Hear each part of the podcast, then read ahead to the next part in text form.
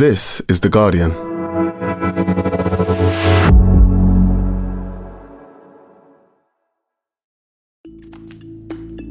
Today, making sense of a violent week in the Middle East.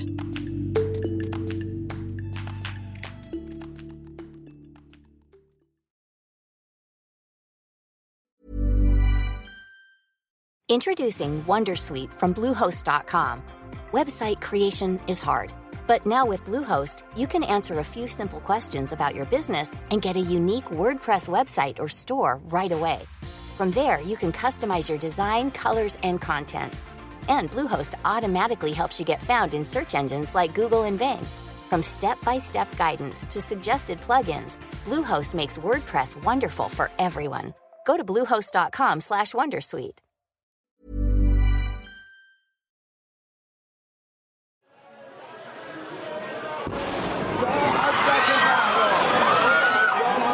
The first bomb went off at about 3 pm, not far from the Garden of Martyrs cemetery in Kerman in southern Iran. A huge crowd of people had gathered there to memorialise Qasem Soleimani, a general who was killed years ago by the US military. As the sound of the explosion rippled through the crowd, people started to panic, screaming and running away. Fifteen minutes later, another bomb went off nearby. We are still waiting to get more details around the specifics of the motive perhaps behind the attack, who may have carried out the attack. Iranian state media, again citing officials, have characterized this as a terrorist attack. But again, At least 84 people died in the attack on Wednesday, making it the worst bombing since the Islamic Republic was founded.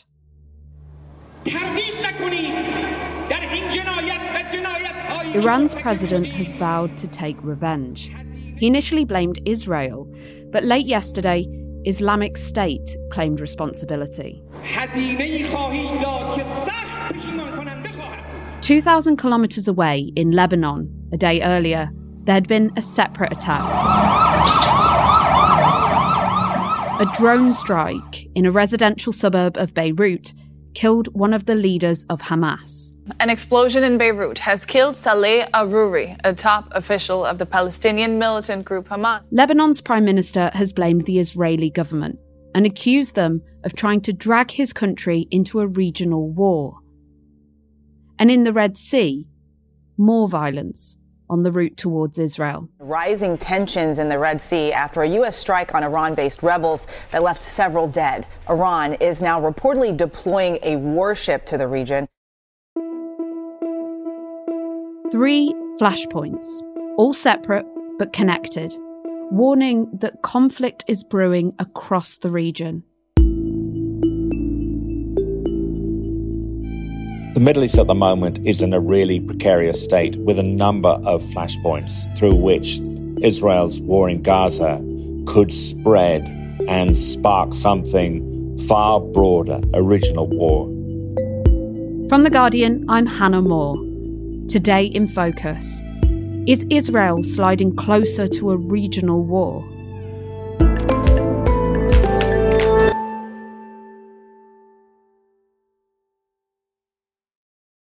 Julian Borger, your world affairs editor for The Guardian, and this has been an extremely violent week in the Middle East with potentially some massive repercussions for Israel.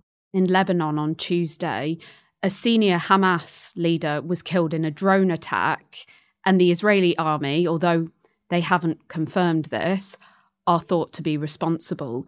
Tell me about what happened.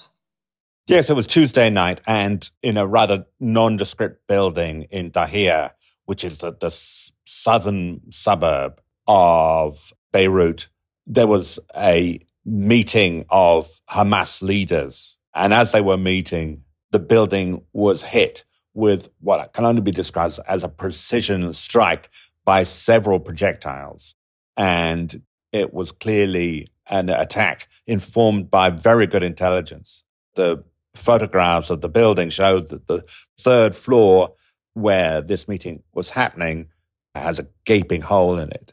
And the projectile penetrated through an outer room to this inner meeting room where Saleh al Aruri, the, the principal target, a very senior Hamas leader, was chairing this meeting. Yeah, it really is quite astounding when you see the images of that blasted out building. Um, tell me a bit about Al Aruri, how important he was, what role he played within Hamas.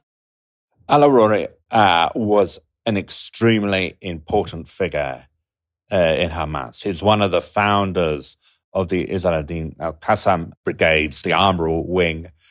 He was a deputy chairman of the Hamas Politburo and in charge of West Bank operations and attributed by uh, Israel for having been instrumental in planning the 7th of October Hamas attacks. And perhaps more importantly, he was Hamas's liaison, not just with Hezbollah, but also with Iran. And he was key in forming the bonds between Hamas and Iran and Hezbollah in the interests of fighting common enemies in the shape of uh, Israel and the US. So, just to clarify, Hezbollah is the largest political and military force in Lebanon. It has ministers in the country's government, but it's classed as a terrorist organisation by the UK, by Israel, and by other governments. It's backed by Iran, and it's an ally of Hamas, which, of course, Israel is aiming to eradicate. How if Israeli forces are responsible for this attack, how significant would Al Aruri's death be in coming towards that aim of eradicating Hamas? Oh, very significant in terms of that they are planning to cross off the top hierarchy of Hamas, as is their aim, then that is a very important uh, objective uh, achieved already. Perhaps the most accessible of the external leadership because the other senior leaders are in Qatar. There's some in Turkey, but Beirut is clearly somewhere they felt they could strike without heavy diplomatic uh, consequences. I want to understand what this could mean for the relationship between Lebanon and Israel. They've got a fraught history, and for this killing to happen in a residential area in their capital city is obviously surely going to cause trouble. What has the Lebanese Prime Minister said about it so far? Uh, the Lebanese Prime Minister, Najib Mikati, has called it a crime, that it was bound to bring Lebanon to a new stage of confrontation on its southern border. There is already a confrontation on that border between Hezbollah and uh, IDF. It's at the moment low intensity. It's a confrontation that the Lebanese army and Lebanese government could do very little about. They're largely powerless when it comes to containing this conflict. The Israeli government has said that the war in Gaza has entered a new stage. What do they mean by that? And how does this assassination play into it potentially? Well, by using those words, they're kind of communicating to, to Washington because this is what Washington wanted them to do. They wanted the end of this sort of carpet bombing phase of the war in Gaza to come to an end. They wanted it to come to an end a long time ago and for Israeli troops to pull back and then concentrate on more precision strikes against Hamas leadership. It's not clear yet whether really this new phase as Washington wanted it has begun. It's still extremely violent within Gaza. Uh, there's very little relief for the people of Gaza. So although they've said that, it's not clear that it has happened or it will happen anytime soon. But the killing of Al Aruri suggests that this part of the new phase of, of trying to pick out leadership abroad, outside Gaza, really has begun in earnest.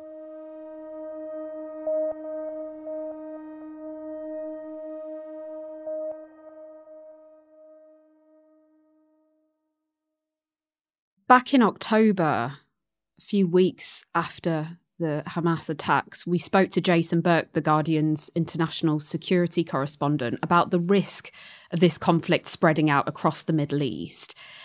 And he said that though Hezbollah is a bigger, better equipped, and more threatening force to Israel than Hamas is, they're reluctant to be dragged into a full scale war with Israel.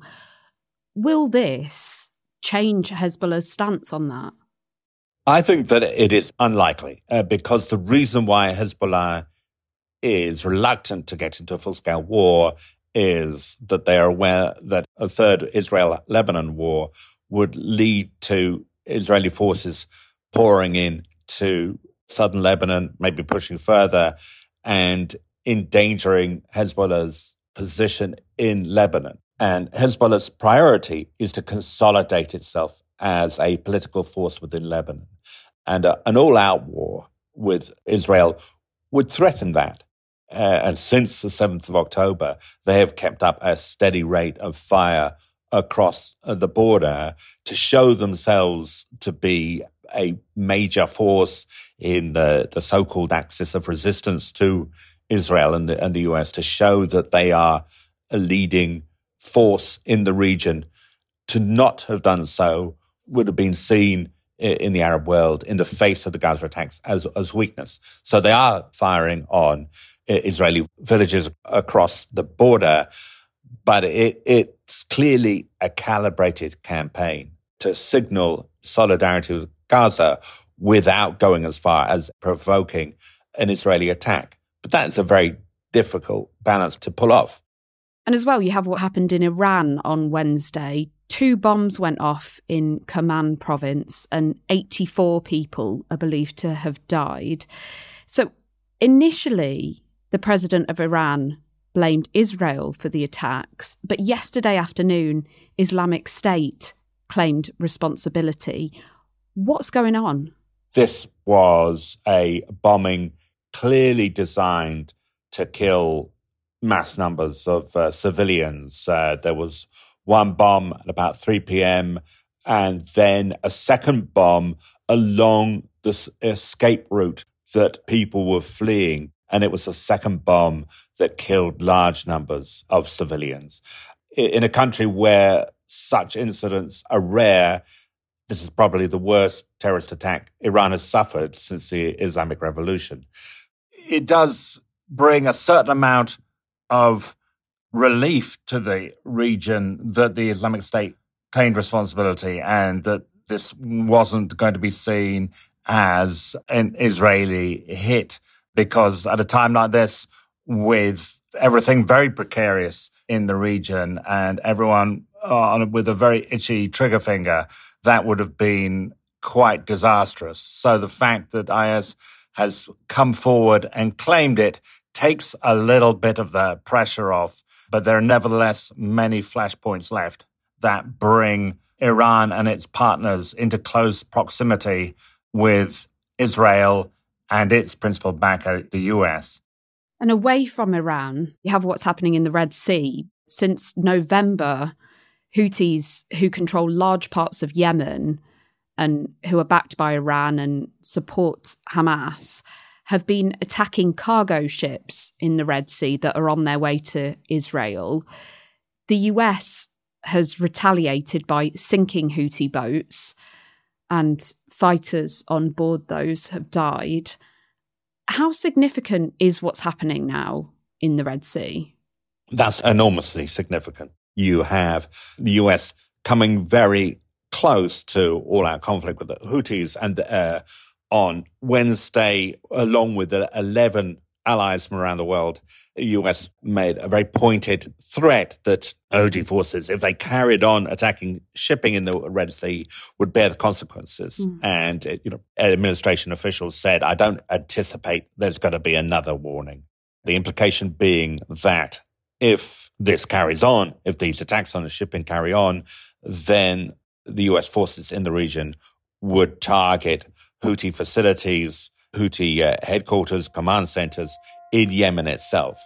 Uh, and so that would be a very serious escalation between the US and a close partner of Iran.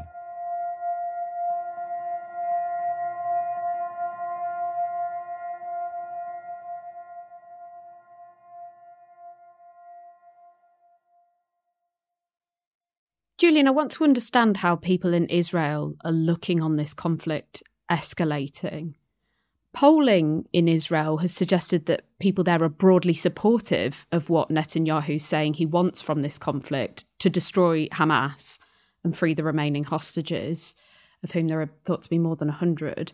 But he surely can't rely on the public's unequivocal support for this war as more IDF soldiers are dying, as some of the hostages have died, and as this conflict seems to be spreading across the region.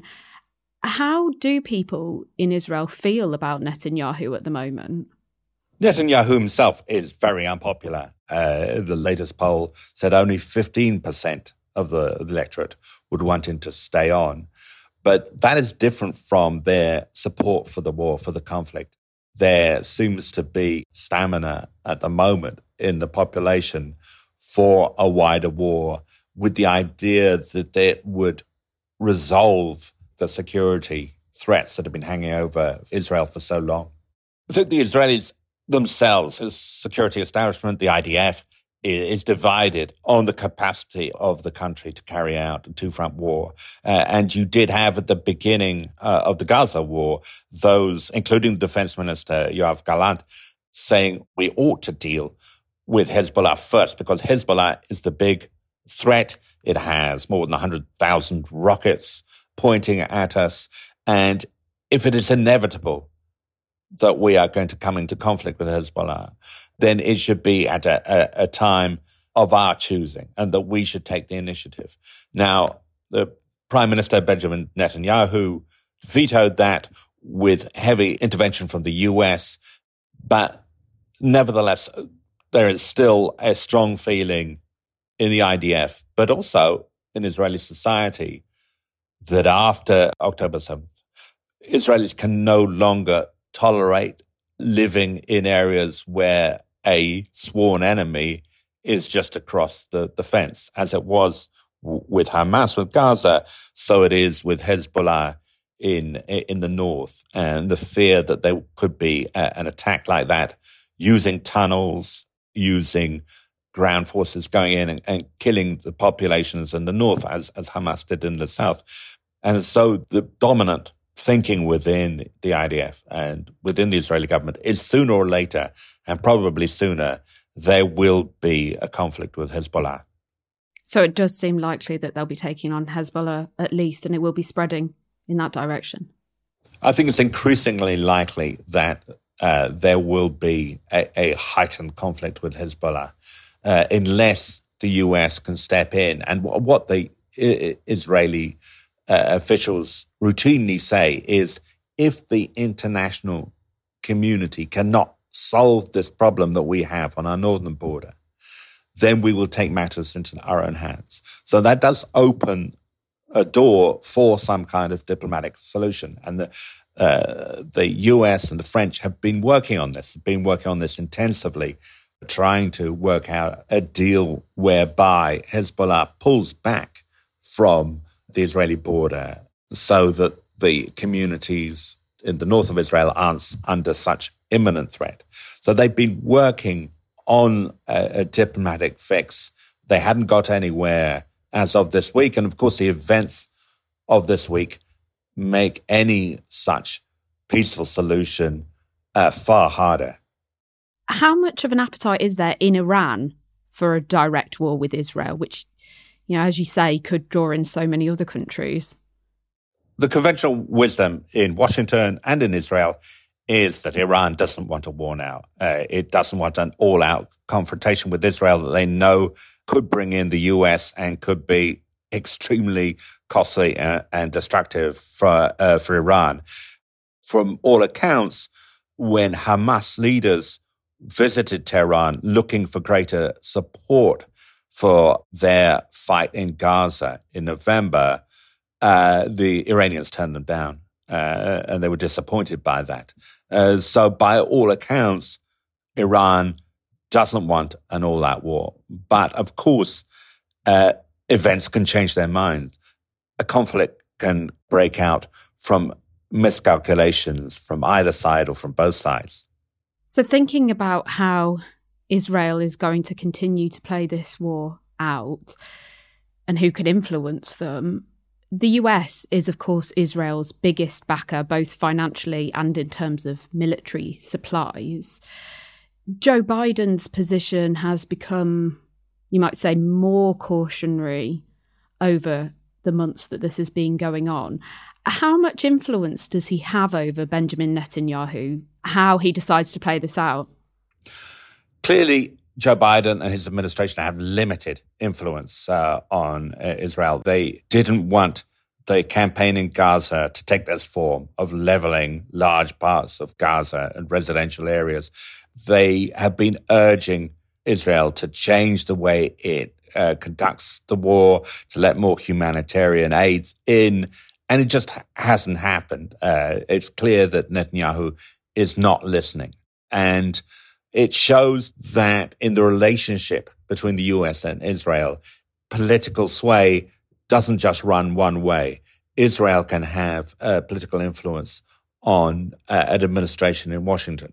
To do something like cut off arms supplies or cut off money would be seen as such a massive step. An official described it here to me as it being thermonuclear in terms of the bilateral relationship, that it would hurt Biden politically and make him a target for uh, attacks from the Republicans and from the pro Israel section of the, the, Democratic Party and affect their electoral chances. So the administration has been more and more vocal in voicing its unease, but it has been very clear that ultimately its support uh, is for Israel and that Israel is fundamentally fighting a just war. Right. So the Netanyahu government will continue to play this out in the way that they wish to. You mentioned that um, there are Hamas leaders in Qatar and in Turkey. How likely is it that the Israeli Defense Force will go after them? I know you said that it, it would be more problematic than going after those in Lebanon. Israel has vowed to go after uh, everyone in the Hamas leadership, uh, and they've stated this uh, again and again. Most recently, the head of Mossad, David Barnea, uh, made that clear this week, as saying that Israel would pursue the Hamas le- leadership to the end. It is more problematical in, in Qatar and Turkey because of their relations with the, the US, their relations with uh, Israel. And so you have to imagine that if they do go after leadership there, primarily talking about Qatar, that they would be a more scalpel like than a guided missile uh, at a building. Uh, these would be up close assassinations that didn't cause collateral damage, didn't kill civilians if it happened. Uh, I think the, the Israeli calculus would be it would cause diplomatic upset, but wouldn't seriously affect the security situation in terms of Israel and the rest of the region. Coming up, what can international leaders do to try and stop this becoming a regional conflict?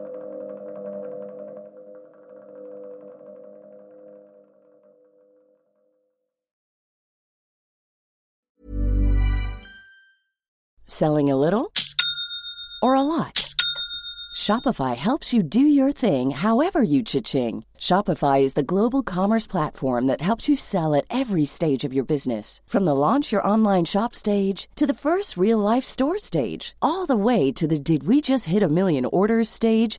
Shopify is there to help you grow. Shopify helps you turn browsers into buyers with the internet's best converting checkout. 36% better on average compared to other leading commerce platforms because businesses that grow grow with Shopify. Get a $1 per month trial period at shopify.com/work. shopify.com/work. Today in Focus is supported by BetterHelp. Here's a question. If you had an extra hour in your day, what would you do with it? Watch TV? Read a book? Mm, meet up with a friend? Mm, maybe a little nap. A lot of us spend our lives wishing we had more time. But for what? Perhaps to best answer that, you need to work out what's truly important to you, then make that a priority. Therapy can help you work out what's most important to you. It isn't just for those who've unfortunately experienced trauma in their lives. Therapy can be helpful for learning positive coping skills and for setting boundaries. It can empower you to be the best version of yourself. If you're thinking of starting therapy, give BetterHelp a try. It's entirely online and designed to be convenient, flexible, and suited to your schedule. Just fill out a brief questionnaire to get matched with a licensed therapist and switch therapists anytime for no additional charge. Learn to make time for what makes you happy with BetterHelp.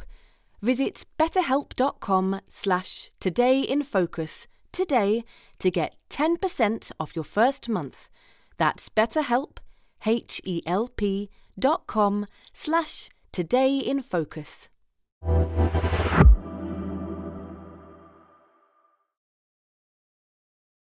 In the meantime, we can't really overstate absolute destruction, the level of this crisis. You know, more than 22,000 Palestinian people have been killed in this conflict so far. And humanitarian aid agencies are warning that hundreds of thousands of people are starving in Gaza. Are world leaders going to be putting more pressure on the Israeli government to contain or end the conflict in Gaza? Yeah, I think you're you're seeing a rising tide, a belated rising tide of international pressure on uh, Israel to rein back uh, its military campaign. Uh, you saw finally a uh, Security Council re- resolution that wasn't blocked by the US, but they didn't call for an immediate cessation of hostilities, but uh, steps towards a cessation of hostilities. So these are very small steps. Overwhelmingly, the international community wants uh, Israel to, to step back uh, and for humanitarian supplies to get into Gaza. But ultimately, the one country that Israel listens to, the US, has not called for a ceasefire. It is giving Israel uh, time to carry out its campaign against Hamas and shielding it in the international community. And as long as Biden is not calling for a, a ceasefire, Israel won't, won't feel the pressure. And won't feel the pressure to not make this into a regional war. Well, that, if you talk to US officials, they say this is the one achievement of Biden's so called bear hug strategy to uh, embrace Israel and, and, and Netanyahu himself as a way of getting inside the room in Israeli policymaking and urging restraint. US officials said the big achievement of this was the fact that so far there hasn't been a war with Hezbollah over the northern border. How long that can continue is an open question. They, they seem to have stopped a preemptive strike being carried out by the IDF on at least two occasions, one immediately after the 7th of October, and according to, to diplomats here, a, a second time in, in, December. But the question of looming war with Hezbollah hasn't gone away. Uh, the IDF is still planning for it, and there's still political support for such a war. And there is beginning to be voices in Israel an example was the former Prime Minister Naftali Bennett writing in the Wall Street Journal the other day, saying, ultimately, we know where this all comes from. Our trouble with Hamas, our trouble with Hezbollah, our trouble with the Houthis, it comes from Iran. Sooner or later, but preferably sooner, Israel and the US has to take this war to Iran that our problems and the threats to our existence will not be resolved until there is this uh, ultimate conflict with Iran that is the source uh, of most of our troubles in the region. Julian, thank you very much for keeping us updated. Thank you.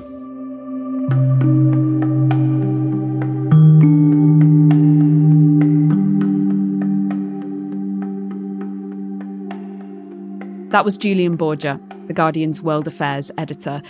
It's really worth keeping up with his analyses of the Israel Gaza conflict and the tensions across the Middle East, which you can, of course, find at theguardian.com.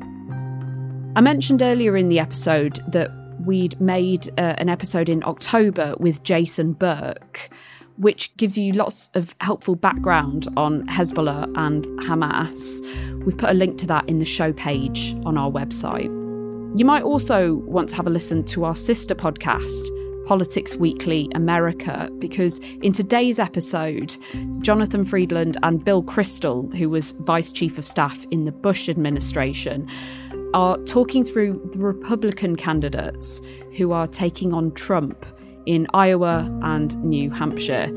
Just search Politics Weekly America wherever you found this episode. And that's it for today. I'm Hannah Moore. This episode was produced by Eli Block and Sami Kent. Sound design was by Solomon King, and the executive producer was Homa Khaleeli. We'll be back with you on Monday. This is The Guardian.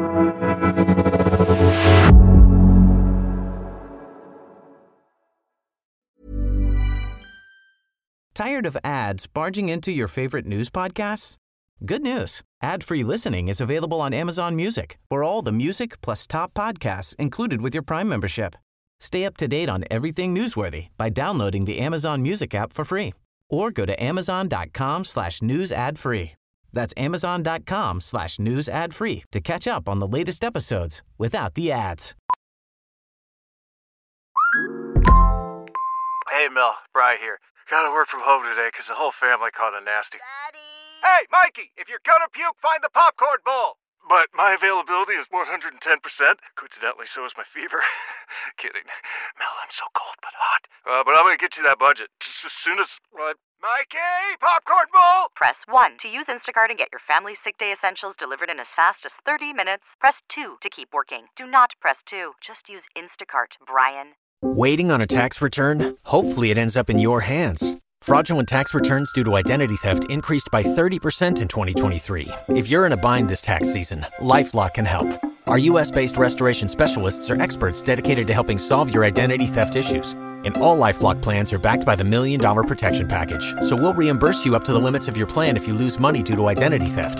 Help protect your information this tax season with LifeLock. Save up to 25% your first year at LifeLock.com slash aware.